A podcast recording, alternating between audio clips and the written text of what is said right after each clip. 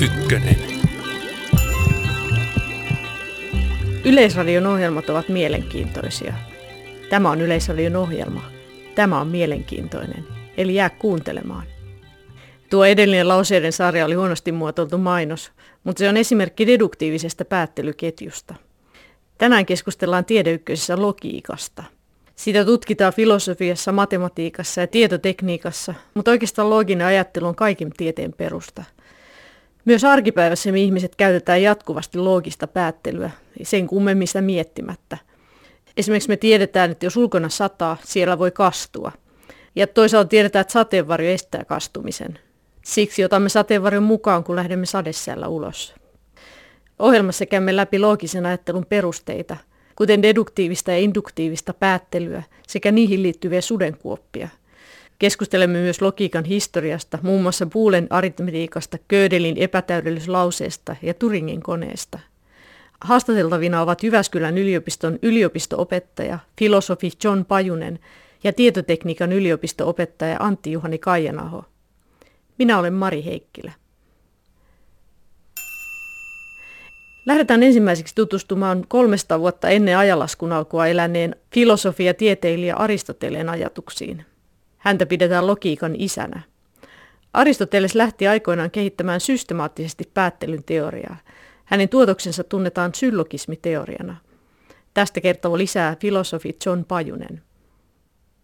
Syllogismi on päätelmä, jossa Aristoteleen mukaan on kaksi premissiä ja sitten konkluusio, eli kaksi lähtökohtaa ja sitten johtopäätös.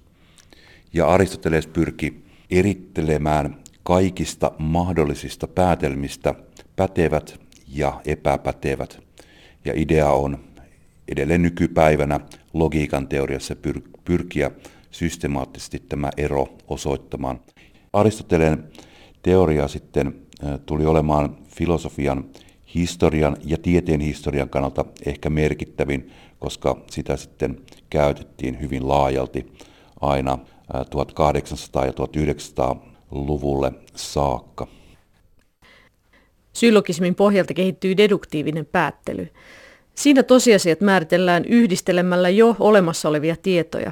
Eli varsinaisesti mitään uutta tietoa ei tule lisää, vaan johtopäätös tehdään jo tiedettyjen premissien eli lähtöoletusten pohjalta. Klassinen esimerkki, joka tunnetaan oppikirjoista laajasti, on kaikki ihmiset ovat kuolevaisia. Jos tämän lisäksi tiedetään, että Sokrates on ihminen, niin näistä kahdesta seuraa vääjäämättä, että Sokrates on kuolevainen. Samantapaisia päteviä päätelmiä on periaatteessa ääretön määrä. Kiinnostavaa on se, jonka Aristoteles jo huomasi, että osa päättelymuodoista ovat sellaisia, että niiden sisältö ei oikeastaan vaikuta päätelmän pätevyyteen siinä mielessä, että jos oletamme premissit todeksi, niin johtopäätös seuraa vääjäämättä käsitteellisellä välttämättömyydellä.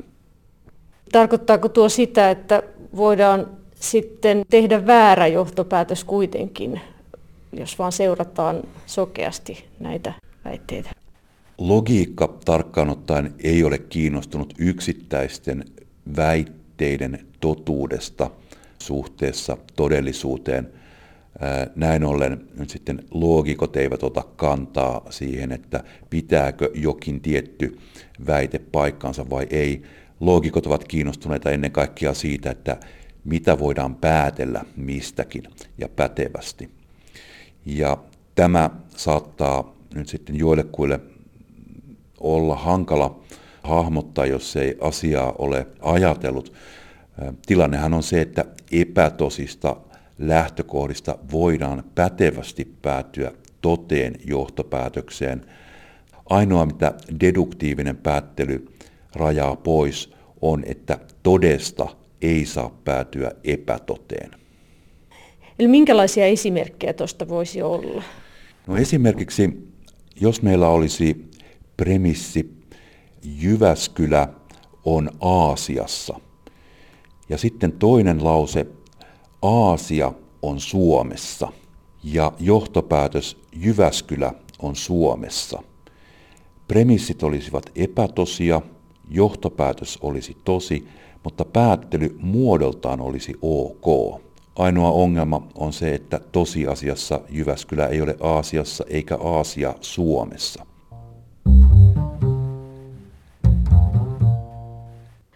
Toinen loogisen päättelyn keskeinen muoto on induktiivinen päättely.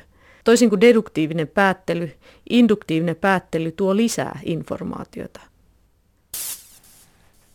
Jos mennään sitten siihen, minkälaista on induktiivinen päättely. Siitä yksi esimerkki, jonka luin, oli, että havaitut korpit ovat mustia ja siitä voidaan vetää johtopäätös, että kaikki korpit ovat mustia. Eli yleensä induktiivisessa päättelyssä on jotain lisätietoa, eli se on tämmöinen empiirisen tutkimuksen tapa. Tehdään useita havaintoja korpista ja aina ne on mustia, niin sitten siitä vedetään se johtopäätös, että kaikki korpit on mustia. Induktiivisen tieteen tärkeä hahmo oli Francis Bacon 1500- ja 1600-luvun ähm, taitteesta. Ja Bacon esitti empiirisen tieteen menetelmäksi juurikin sen, että tieteilijöiden tulisi tehdä laadukkaasti paljon havaintoja joltakin alalta ja juurikin tähän tapaan sitten kun ollaan tehty paljon havaintoja mustista korpeista, niin, niin sitten voitaisiin yleistää, että kaikki korpit ovat mustia. Luonnollisesti tämä päättelyn muoto ei ole absoluuttisen varmaa, koska voihan sitten tulla vastaan korppi, joka ei ole musta. Induktiosta kannattaa muuten mainita sen verran, että induktioita ja induktiivisia muotoja on kaikenlaisia. Yksinkertainen ja aika tavanomainen arkielämän induktiivinen päättely on semmoinen, jossa yhdestä tapauksesta jo päätellään seuraava tapaus tai jopa yleistetään yhdestä tapauksesta kohti laajempia väittämiä. Toisessa ääripäässä sitten on niin sanottu täydellinen induktio, matemaattinen induktio, jossa periaatteessa käydään kaikki alan tapahtumat läpi ja sitten todetaan, että koska kaikille pätee jokin, niin, niin silloin on yleispätevää sanoa, että kaikille pätee tämä. Induktiivinen päättely on erinomaisen tarpeellista arkielämän ja käytännön elämän kannalta. Esimerkiksi jos lapsena käden lyö kuumalle keittolevylle, niin siitä kannattaa heti tehdä päätelmä, että aina polttaa tuo levy, kun se on kuuma. Eli käytännössä me jatkuvasti tehdään arkipäivässä tämmöistä induktiivista päättelyä. Se on osa ihmisen elämää. Juuri näin. Se induktiivinen päättely on osa meidän jokapäiväistä elämää. Induktiivisen päättelyn haasteena on, että vaikka se lisää informaatiota, se ei välttämättä säilytä totuutta. Eli havainto ei välttämättä ole edustava eikä edes oikea. Induktio on vaarallinenkin samalla kun se on äärimmäisen tarpeellinen käytännön elämän kannalta. Uskoakseni monet esimerkiksi rasistiset argumentit ovat nimenomaan induktiivisen päättelyyn vetoavia, joskaan aina siellä edes induktion pohja eli alkuperäinen havainto ei, ei ole edes pätevä. Aivan samalla tavalla toisaalta deduktiivinen päättely on osa meidän jokapäiväistä elämää. Jokainen ymmärtää kadun reunalla seisoskellessaan, että jos auto ajaa kovaa kohti ihmistä, niin siinä käy huonosti. Eli jos oletamme, että auton alle menee, niin johtopäätös on, että sattuu.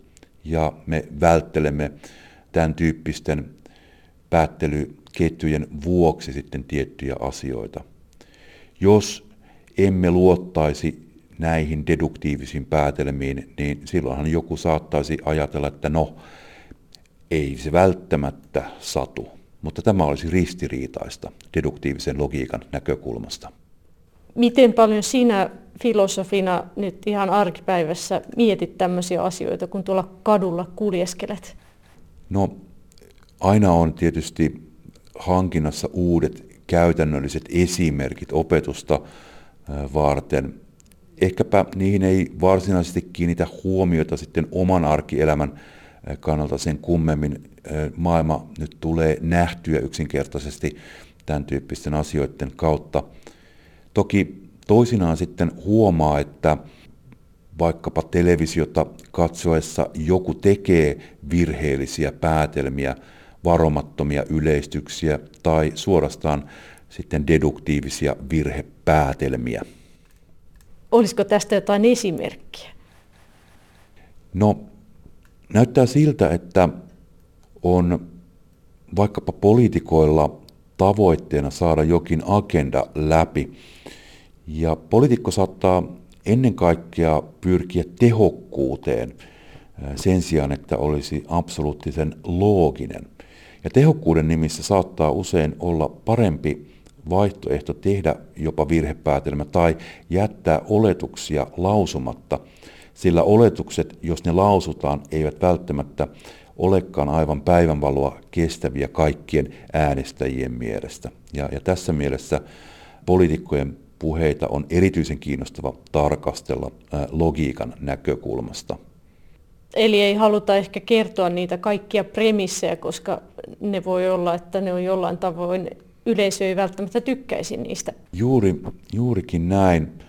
Voi olla hyvä tuoda esille Georg Henrik von Wright, suomalainen filosofi, joka tuli tunnetuksi deonttisen logiikan kehittäjänä eli velvollisuuksiin liittyvien käsitteiden loogisen analyysin kautta.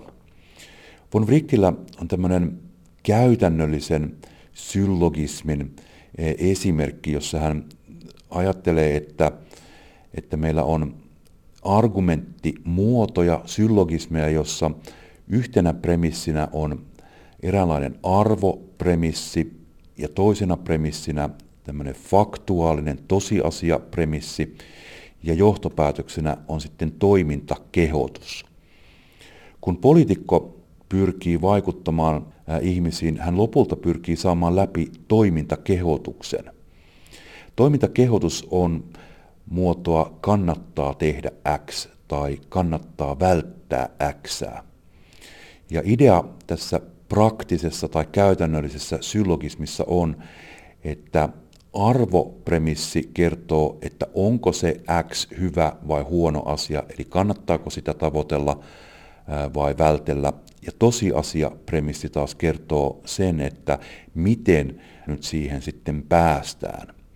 Ja riippuen sitten siitä, että kumpi on hankalampi, joko ne käytännölliset toimenpiteet, miten siihen päästään, tai sitten se arvopremissi, onko se hyvä arvo lopulta, niin näistä jompi kumpi saattaa olla viisasta tehokkuuden nimissä jättää sanomatta.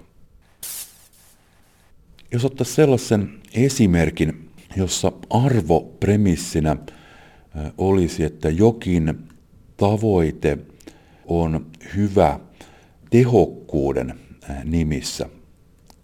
Ja sitten tosiasia premissi olisi sellainen, että vähentämällä henkilökuntaa me saavutetaan kyseinen tavoite. Ja sitten lopputuloksena olisi, että nyt kannattaa vähentää henkilökuntaa.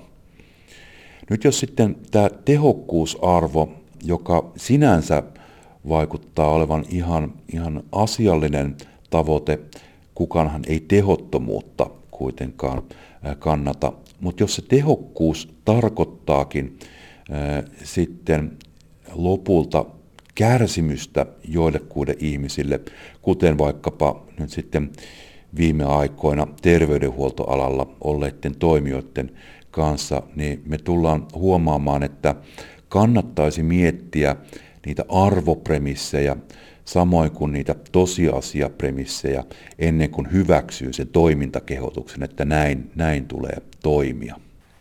Niin siinä on haaste varmaan tuon ton arvopremissin kanssa, että kaikki haluaa tehokkuutta. Kuulostaa lähtökohtaisesti hyvältä. Juuri näin, tehokkuus kuulostaa hyvältä. Ongelmana on oikeastaan siinä, että se on epämääräistä puhetta. Eli puhetta, jossa ei nyt sitten täsmällisesti ottaen sanota, mitä se tarkoittaa. Ja näkisin, että, että tämä täsmällisyys ja tarkkuus ja mihin se huomio näiden suhteessa kannattaa kiinnittää, siinä logiikassa on, on aika paljon voimaa. Eli loogista ajattelua paljon harrastaneet osaavat ehkä paremmin sitten täsmentää tarkentavia kysymyksiä oikeaan kohtaan. Tässä tapauksessa tehokkuus on jonkun kannalta hyvää, voiton tavoittelijan kannalta ehkä hyvää, mutta ei välttämättä sitten jonkun toisen intressiryhmän kannalta lainkaan niin hyvää. Niin voisi ajatella, että tässä tapauksessa myös pitäisi tietyssä mielessä arvoja pitäisi laittaa järjestykseen, että tehokkuus ei ole se suurin arvo tässä tapauksessa. No kyllä, tässä tietysti liikutaan sitten logiikan alan ulkopuolelle, mitä moraalisia arvoja pidämme tärkeysjärjestyksessä korkeammalla, kuuluu paremminkin ehkä moraalifilosofian piiriin. Mutta logiikan kannalta on, on tietysti tärkeää, että, että pyrimme johdonmukaisesti sitten pitämään kiinni tietyistä arvojärjestyksistä, tai ainakin logiikka antaa välineitä arvojärjestyksien tarkasteluun. Modernin logiikan kannalta esimerkiksi relaatioteoria tai suhteita koskeva teoria on erinomaisen tärkeä suuntaus ja voisi ajatella, että tiettyjä arvoja voidaan tarkastella nimenomaan relaatioiden kautta. Esimerkiksi jos meillä olisi kolme arvoa, A, B ja C, mitä hyvänsä arvoja, jos laitamme ne järjestykseen siten, että A on tärkeämpi kuin B ja B puolestaan on tärkeämpi kuin C, niin voisi ajatella tämän arvojärjestelmän johdonmukaisuuden kannalta, että vääjäämättä A täytyy olla tärkeämpi kuin C. Ja tämä olisi hyvä esimerkki logiikan ehkä merkityksestä myöskin arvojen tarkastelussa. Tuossa jo vähän sivuttiinkin sitä, että loogisessa päättelyssä on mahdollista mennä metsään. Tästä löysin semmoisen esimerkin, ehkä voitaisiin käydä se läpi, että mikä siinä menee pieleen. Esimerkki oli tällainen. Tässä on tämän deduktiivisen päättelyn tapaan kolme lausetta. Pingviinit ovat mustavalkoisia. Vanhat televisio-ohjelmat ovat mustavalkoisia. Jotkut pingviinit ovat vanhoja televisio-ohjelmia. Tämä kuulostaa vähän samantyyppiseltä kolmen lauseen sarjalta kuin näissä joissain deduktiivisissa lauseissa, mutta kerrotko vähän, mikä tässä on pielessä? Tämä on esimerkki loogisesta virhepäätelmästä. Osa päätelmistä tosiaan on sellaisia, että, että ne saattaa muistuttaa jotakin pätevää päätelmää, ja jos nopeasti asian kuulee tai näkee, niin välttämättä ei hoksaa, että, että kyseessä oli virhe. Tässä tapauksessa luultavasti kukaan ei haksahtaisi kuitenkaan, koska lopputulos on niin äh, uskomaton. Ja se on hyvä esimerkki siitä, kuinka premissien äh, ollessa tosia konkluusio on epätosi, mikä on nimenomaan deduktiivinen virhepäätelmä. Miten tämän nyt, jos ajattelet, tästä nyt tietenkin ymmärtää heti, että johtopäätös on mennyt metsään, mutta miten tällaiset voi tunnistaa, jos nämä muistuttaa, näyttää vähän samoilta? Saattaa löytyä tapauksia, joita on todella vaikea kokeneenkaan loogikon päässään tunnistaa ja saattaa olla kaikkein paras piirtää kaavio, kuva.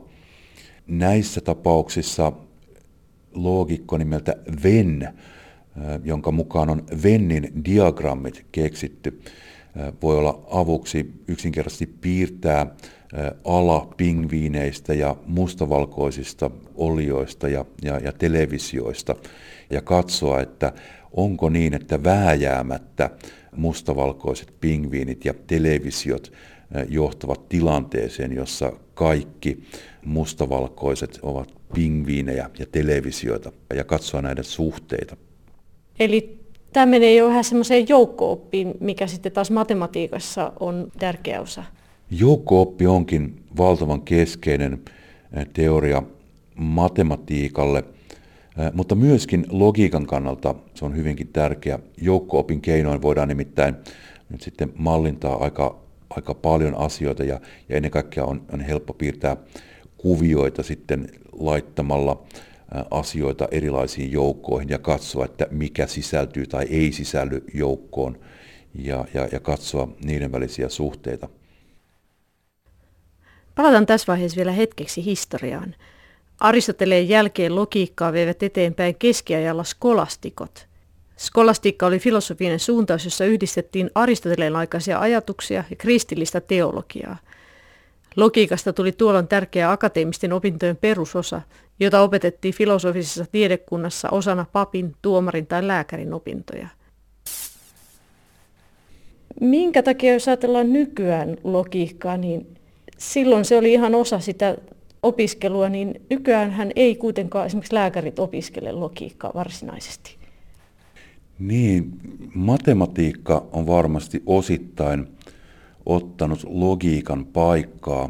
Lääkäreille lienee hyvinkin tärkeää pystyä laskemaan todennäköisyyksiä esimerkiksi diagnostiikan puitteissa. Itse logiikka kyllä olisi monelta osin nähdäkseni hyvinkin tarpeellista hyvinkin monella ammattialueella. Sikäli on ehkä sääli, että logiikkaa ja päättelyä ja laajemmin kriittistä ajattelua ja loogista vaikuttamista ei opeteta niin paljon kuin ehkä ennen vanhaan on opetettu. Niin kuin logiikka kuitenkin liittyy myös tähän argumentointiin, eli siinähän saa välineitä, että miten loogisesti esittää mielipiteensä ja mitä johtopäätöksiä voi tehdä tietyistä asioista, niin sehän olisi aika keskeinen asia monella alalla. Juuri näin. Aristoteleella oli aikoinaan ajatus, että on logiikan ala, dialektiikan ala ja retoriikan ala, jotka ovat osa vaikuttavaa puhumista. Logiikan Aristoteles näki liittyvän ennen kaikkea tieteelliseen ajatteluun, dialektiikan sitten yleisemmin keskusteluun, järkevään keskusteluun ja retoriikka sitten paremminkin vaikuttamiseen jossakin esimerkiksi politiikan alalla.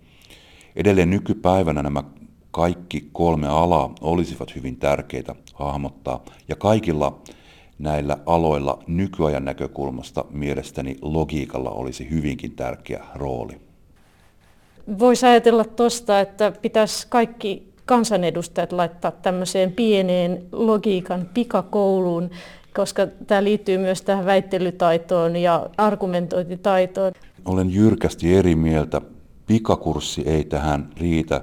Kannattaisi käyttää oikein laaja-alainen kurssi näistä asioista. Se huomattavasti parantaisi keskustelun tasoa ja ehkä veisi keskustelua paremmin asioihin ja niiden asioiden ytimiin.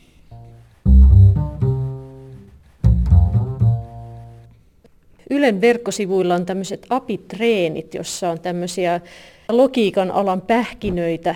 Itse kävin tässä läpi, kun valmistauduin tähän haastatteluun. Tässä on tämmöinen esimerkki, että ensimmäinen premissi on, jos Miisa on kiltti ja Liisa vitsikäs, äiti on iloinen. Ja sitten toinen premissi on, että Miisa ei ole kiltti tai äiti ei ole iloinen. Ja nyt sitten pitäisi tietää, että onko se Liisa vitsikäs vai ei. Mä äkkiseltään näin rupesin miettimään tätä, että kun tässä toisessa lauseessa sanotaan, että paikkansa pitää joko se, että Miisa ei ole kiltti, tai se, että äiti ei ole iloinen. Jos lähtee siitä, että toi eka pitäisi paikkansa, eli että Miisa ei ole kiltti, ja sitten katso sitä ekaa premissiä, jossa sanotaan, että jos Miisa on kiltti ja Liisa on vitsikäs, äiti on iloinen, niin sitten, sitten tulee sellainen johtopäätös, että koska Miisa ei ole kiltti, äiti ei ole iloinen. Niin tässä mulla meni heti, mä haksahdin, eli mä ajattelin, että toi ekan lauseen voi kääntää niin, että jos sanotaan, että jos Miisa on kiltti, äiti on iloinen, niin se on sama kuin, että jos Miisa ei ole kiltti, äiti ei ole iloinen. Mutta niinhän tässä ei sanota. Voihan se olla, että äiti on iloinen, vaikka Miisa ei ole kiltti. Eli näissä pitää olla aika tarkkana, eli oikeasti se premissi niin ei voi sanoa muuta kuin sen, mitä siinä todella sanotaan. Joo, tämä on, tämä on oikein hyvä esimerkki. Luonnollisessa kielessä oleva ilmaisu jos niin, eli jos jotakin, niin sitten jotakin, on erotettavissa ilmaisusta jos ja vain jos. Eli näiden välillä on syytä olla tarkkana. Toisaalta nyt sitten voi olla hankaluutta välillä yhdistää luonnollisen kielen ilmaisuja loogisiin ilmaisuihin. Luonnollinen kieli nimittäin ei ole eh, samalla tavalla yksiselitteinen ja tarkka, kuten formaalin eh, kielen ilmaisut ovat. Ja näin ollen nyt sitten siitä voi tulla tiettyjä hankaluuksia. Luonnollisessa kielessä ilmaisut voivat muuttaa merkitystä, kun konteksti muuttuu tai niin poispäin.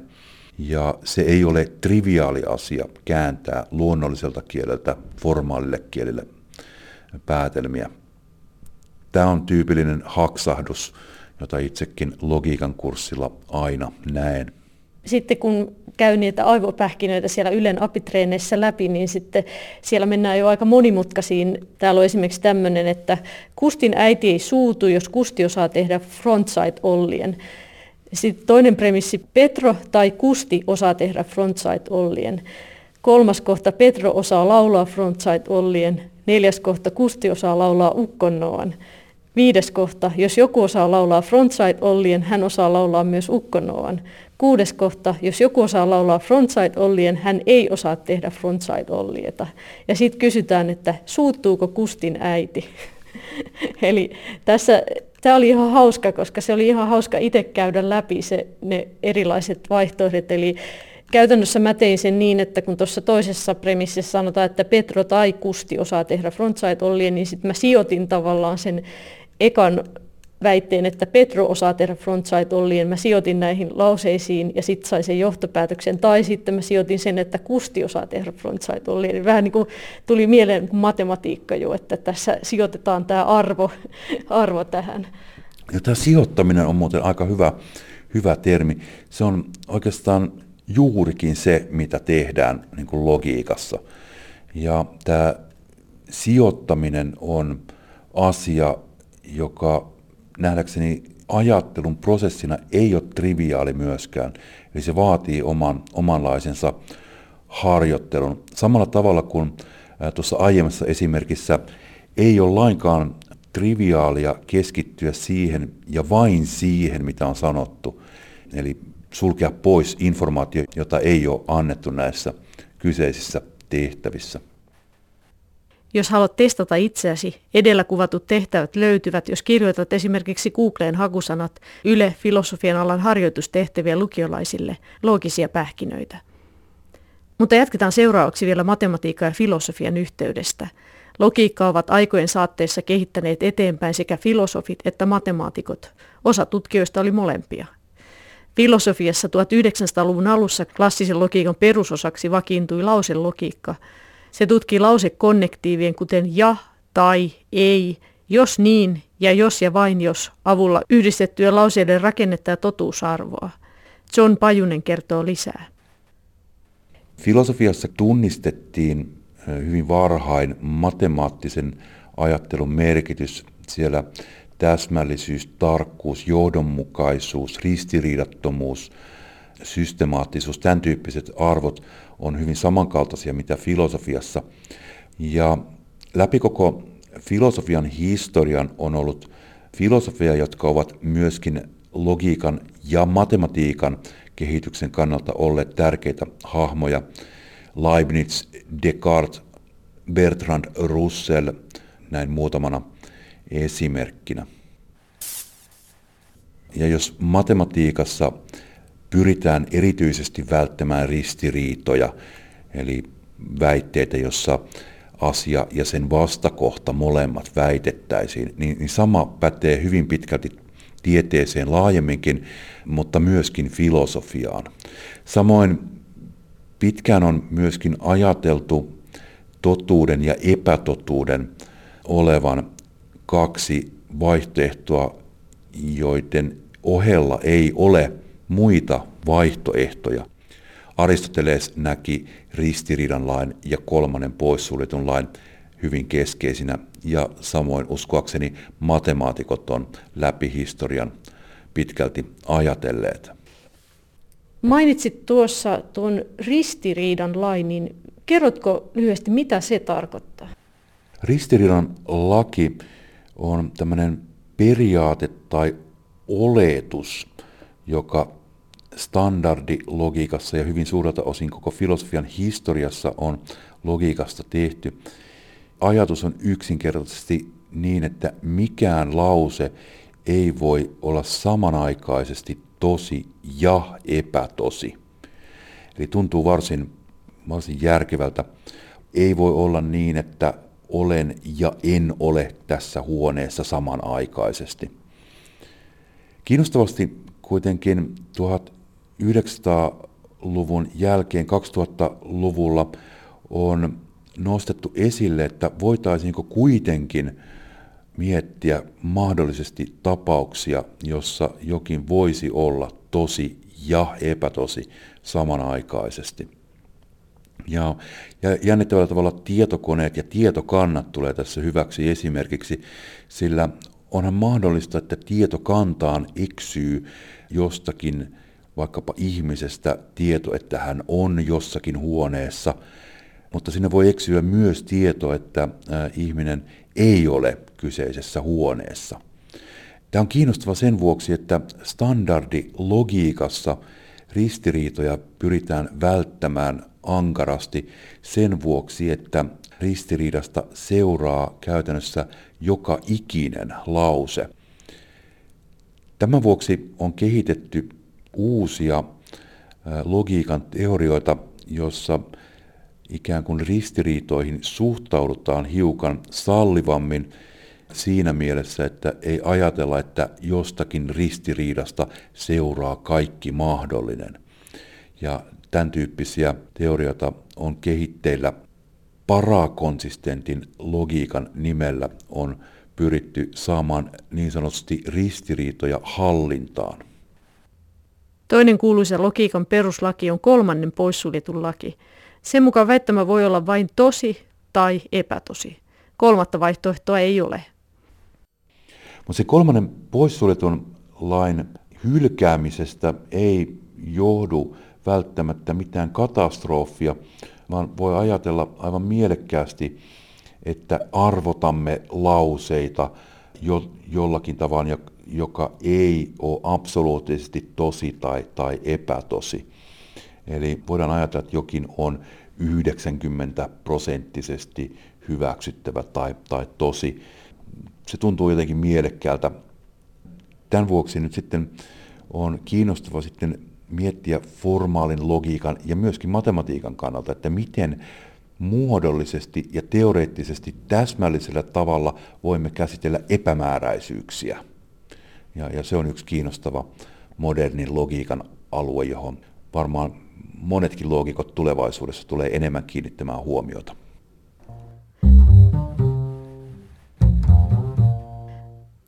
Tässä vaiheessa lähdetään tapaamaan tietotekniikan yliopisto-opettaja Antti Juhani Kaijanahoa. Hän kertoo logiikan hyödyntämisestä matematiikassa ja tietojenkäsittelytieteen synnystä kun matematiikan historiassa on ollut tuossa sata vuotta sitten semmoinen hetki, että oli hirveä kriisi, että mitä, mitä nyt matematiikka nyt, voidaanko me matematiikassa sanoa mitään, onko se mitään järkeä, niin sitten ne yritti rakentaa logiikan päälle semmoista matematiikkaa. Ja sitten taas itse asiassa tieteen tiedehän lähti siitä, se oli semmoinen vähän niin kuin sivujuonne, jos se tuli sitten iso juttu. Yksi merkittävä tutkija oli 1800-luvulla elänyt brittiläinen matemaatikko ja filosofi George Boole. Hänen mukaansa on nimetty Boolen algebra.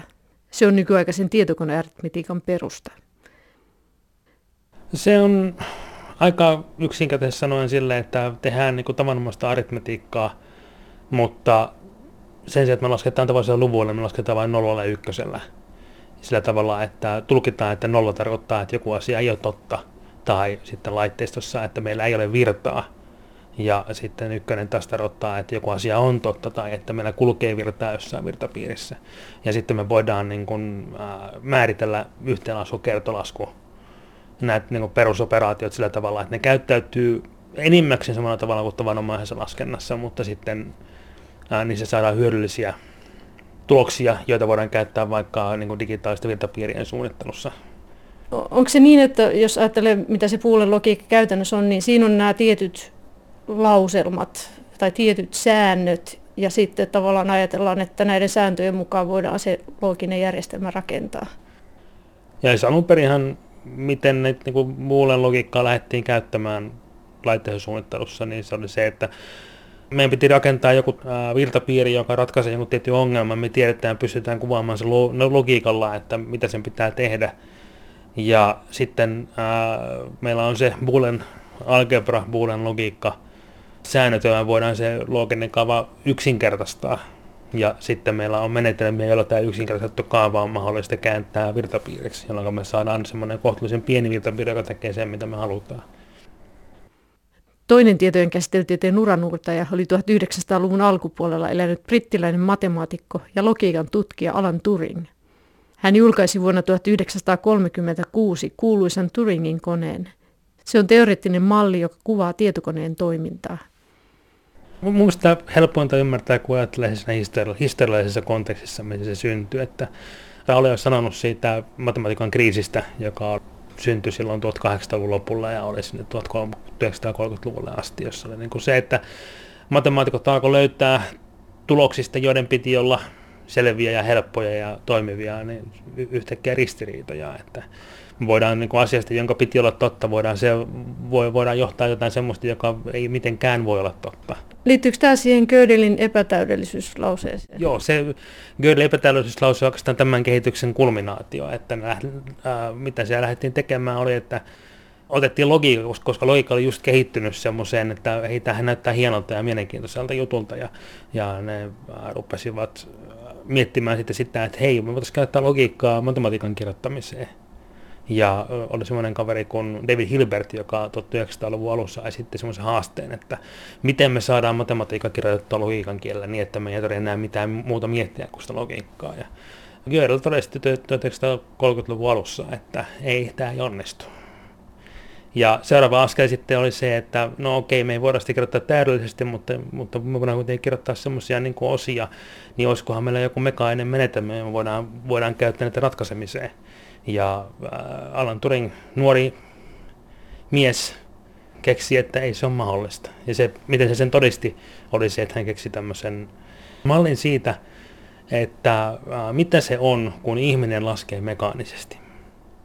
Eli niin tarkoituksena oli, oli tarkastella, mitä ihminen pystyy tekemään silloin, kun hän tekee sitä sen tyyppistä laskentaa, mitä me tehdään ihan niin kuin koulumatematiikassa. Et meillä on annetut laskusäännöt, että mekaanisesti sovelletaan johonkin ongelmaan. Niin Turing otti tämmöisen laskijan, se oli englanniksi silloin computer, tarkoitti ihmistä. Ja sitten rupesi tekemään semmoisia kummallisia muunnoksia, jotka ei enää muistuttanut ihmistä, mutta silleen, että on helppo nähdä, että, että tämä edelleen kykene tekemään samaa asiaa. Esimerkiksi silleen, että jos ajatellaan tavallista laskijaa, jolla on ruutupaperia, niin eihän se ole mitenkään olennaista, että se on kaksulotteinen. Voidaan ajatella, että meillä on semmoinen nauha, jossa on niin ruutuja peräkkäin. Tekee asiasta vaikeampaa, mutta se ei muuta sitä, mitä voidaan tehdä. Ja sitten voidaan ajatella, että meillä on vain äärellinen määrä merkkejä, mitkä voidaan yhteen ruutuun laittaa, joka on etukäteen sanottu. Ja tämmöisiä muunnoksia, kunnes päädyttiin semmoiseen vehkeeseen, jonka periaatteessa voisi rakentaa. Täysin automaattinen vehje.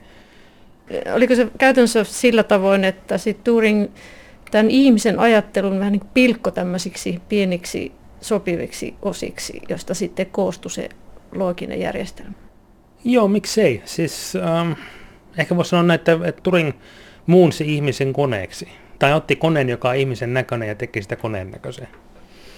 Mutta edelleenkin tietenkin sitten teoreetikot, ne käyttää tätä Turingin mallia, kutsutaan Turingin konetta, kun ruvetaan miettimään, mitä tietokone voi tehdä. No minkä takia se ei sitten kuitenkaan kelvannut, sitä ei käytännössä sitä Turingin koneesta sitten tullut tietokonetta. Mikä siinä mätti, miksei se kelvannut sitten malliksi ihan oikealle tietokoneelle?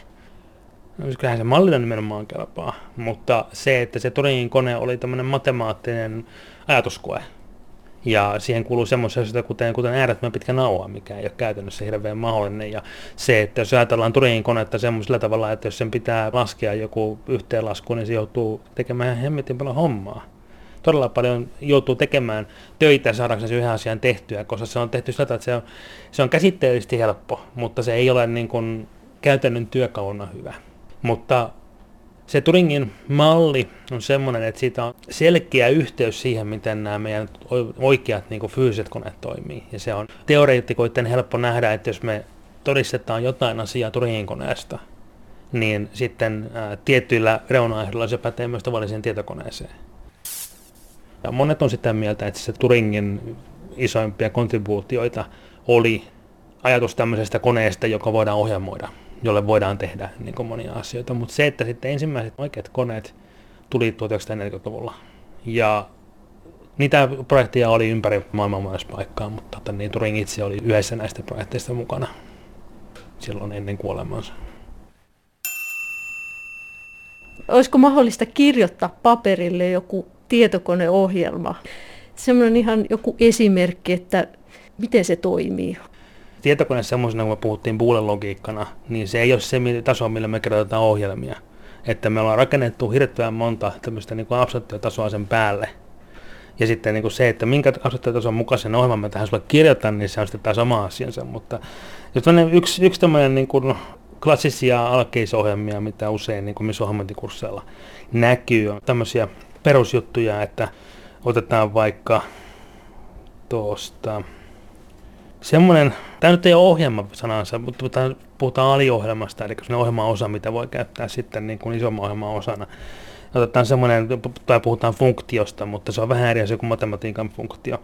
Että semmoinen, jolle tulee, an, annetaan syöttäneen joku luku, kokonaisluku, tämä voisin kutsua vaikka n Ja olisikohan niin, että kutsutaan sitä nyt vaikka nimellä fact niin kuin factorial, eli, mm. eli tämä nimikin viittaa siihen, että lähdetään laskemaan kertomaan. Ja tähän nyt semmoisia niin kuin perusratkaisuja, ja niin on, on tietysti useampia, mutta yksi on semmoinen, että me tehdään tästä rekursiivinen. Ja silloin tehdään sillä tavalla, että me tehdään, tehdään päätös ensin sen mukaan, että onko tuo n, onko se nolla.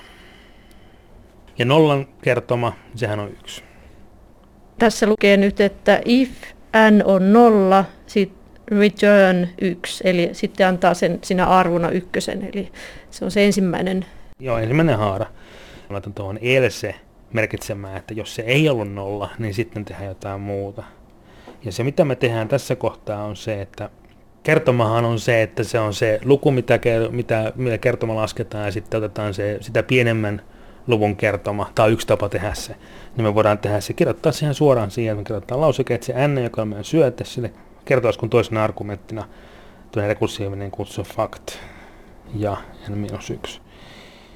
Ja sitten vähän sen näitä tilipehöriä tässä, että saadaan se sitten menemään käänteestä läpi.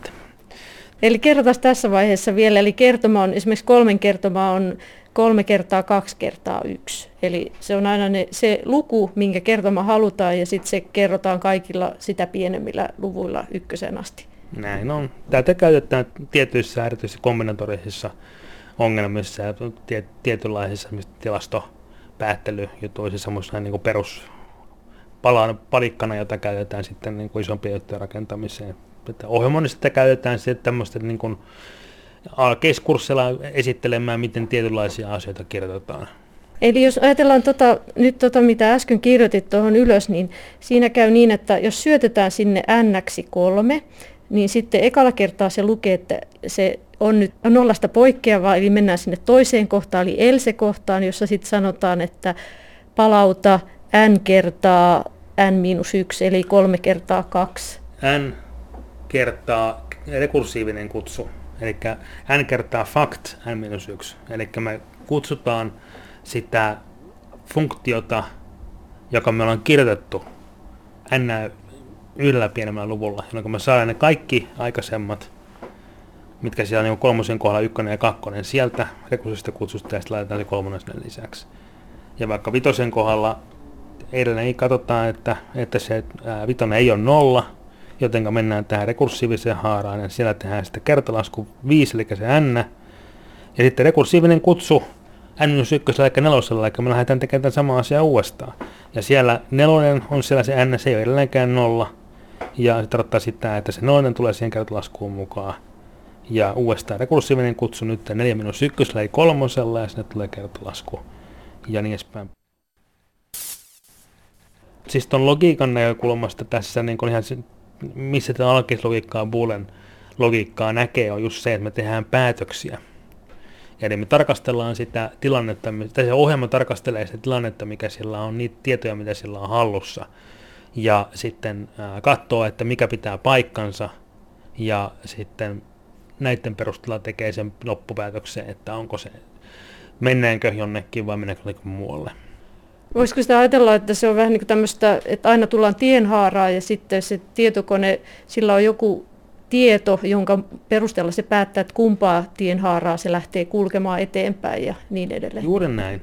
Ja esimerkiksi tuo, tuo äh, fakt, mikä tuossa kirjoitettiin, niin se on semmoinen, että meillä sitten on semmoinen vähän niin kuin kilparata, että siellä sitten palataan takaisin siihen aikaisempaan haaraan, kun käydään ensin juoksemaan se sakkokierros sieltä. Eli tuolla tavalla niitä käytännössä tietokoneessa sitten kaikenlaisia asioita käsitellään.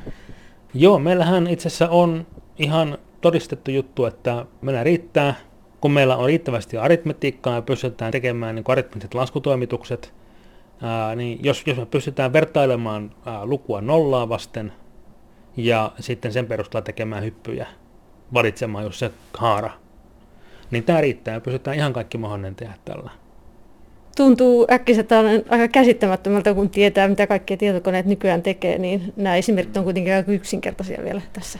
Näin on, mutta se on oikeastaan nykyajan ohjelmiston kehityksen haaste on se, että nämä esimerkiksi, mitä mä tässä on näyttänyt, nämä on vähän niin kuin semmoisia yksittäisiä tiilejä. Ja mitä me rakennetaan on semmoisia satakerroksisia pilvenpiirtäjiä. Ja nämä isommat palaset sitten niin kun on semmoiset, että me ei enää katsota, mitä se sisällä on. Me luotetaan, että se toimii ja sitten me rakennetaan taas vähän isompia. Ja sitten ne muuttuu sinne ykkösiksi ja nolliksi. No ne on alun perinkin tietysti ykkösiä ja nollia siellä, mutta se, että miten ne tarkoittaa, miten ne tulkitaan, niin se vaihtuu. Se onkin tässä yksi haaste, mikä tekee niin ohjelmoinnista hankalaa, on se, että tosiaan ei se ole niin, että me ollaan siellä korkealla jossain pilvissä ja sitten ne ykköset nollat on siellä jossain maassa – vaan ne pilvetkin on ykkösiä ja nollia. Ja se ongelma on se, että saattaa käydä niin, että se pilvi meneekin yhtäkkiä sinne maan tasolla ja sitten siitä tuleekin vähän ongelmia. Jos nyt tämmöistä vähän lennokasta kielikuvaa sallitaan, mutta siis puhutaan ihan niin kuin vakavasti otettavasti niin sanotusti vuotavista abstraktioista. Onko nämä niitä, kun, kun välillä tulee arjessa mieleen, että tietokone toimii kaikkea muuta kuin loogisesti, niin onko nämä niitä hairahduksia sitten? Osa varmaan on just tämmöisiä ja niin kuin osa, osa tietysti on semmoisia, että se logiikka, jolla se ohjelma on kirjoitettu, on ollut erilaista kuin se logiikka, mikä sillä käyttäjällä on. Mutta sitten niin kun, missä nämä näkyy ehkä vakavimmillaan tällä hetkellä on nämä kaikki tietoturvaongelmat, mistä varmasti kaikki on kuullut. Niissä tyypillisesti on kyse siitä, että tosiaan rakennetaan siellä pilvilinnoja ja luotetaan, että rakennustelineet, mitkä meillä on, mitkä on 300 metriä pitkiä, ne kantaa meitä, mutta sitten siellä onkin semmoinen pikkuinen aukko, josta se meidän tieto pääsee tippumaan sinne maahan ja siellä sitten se varas onkin varastamaan sen heti.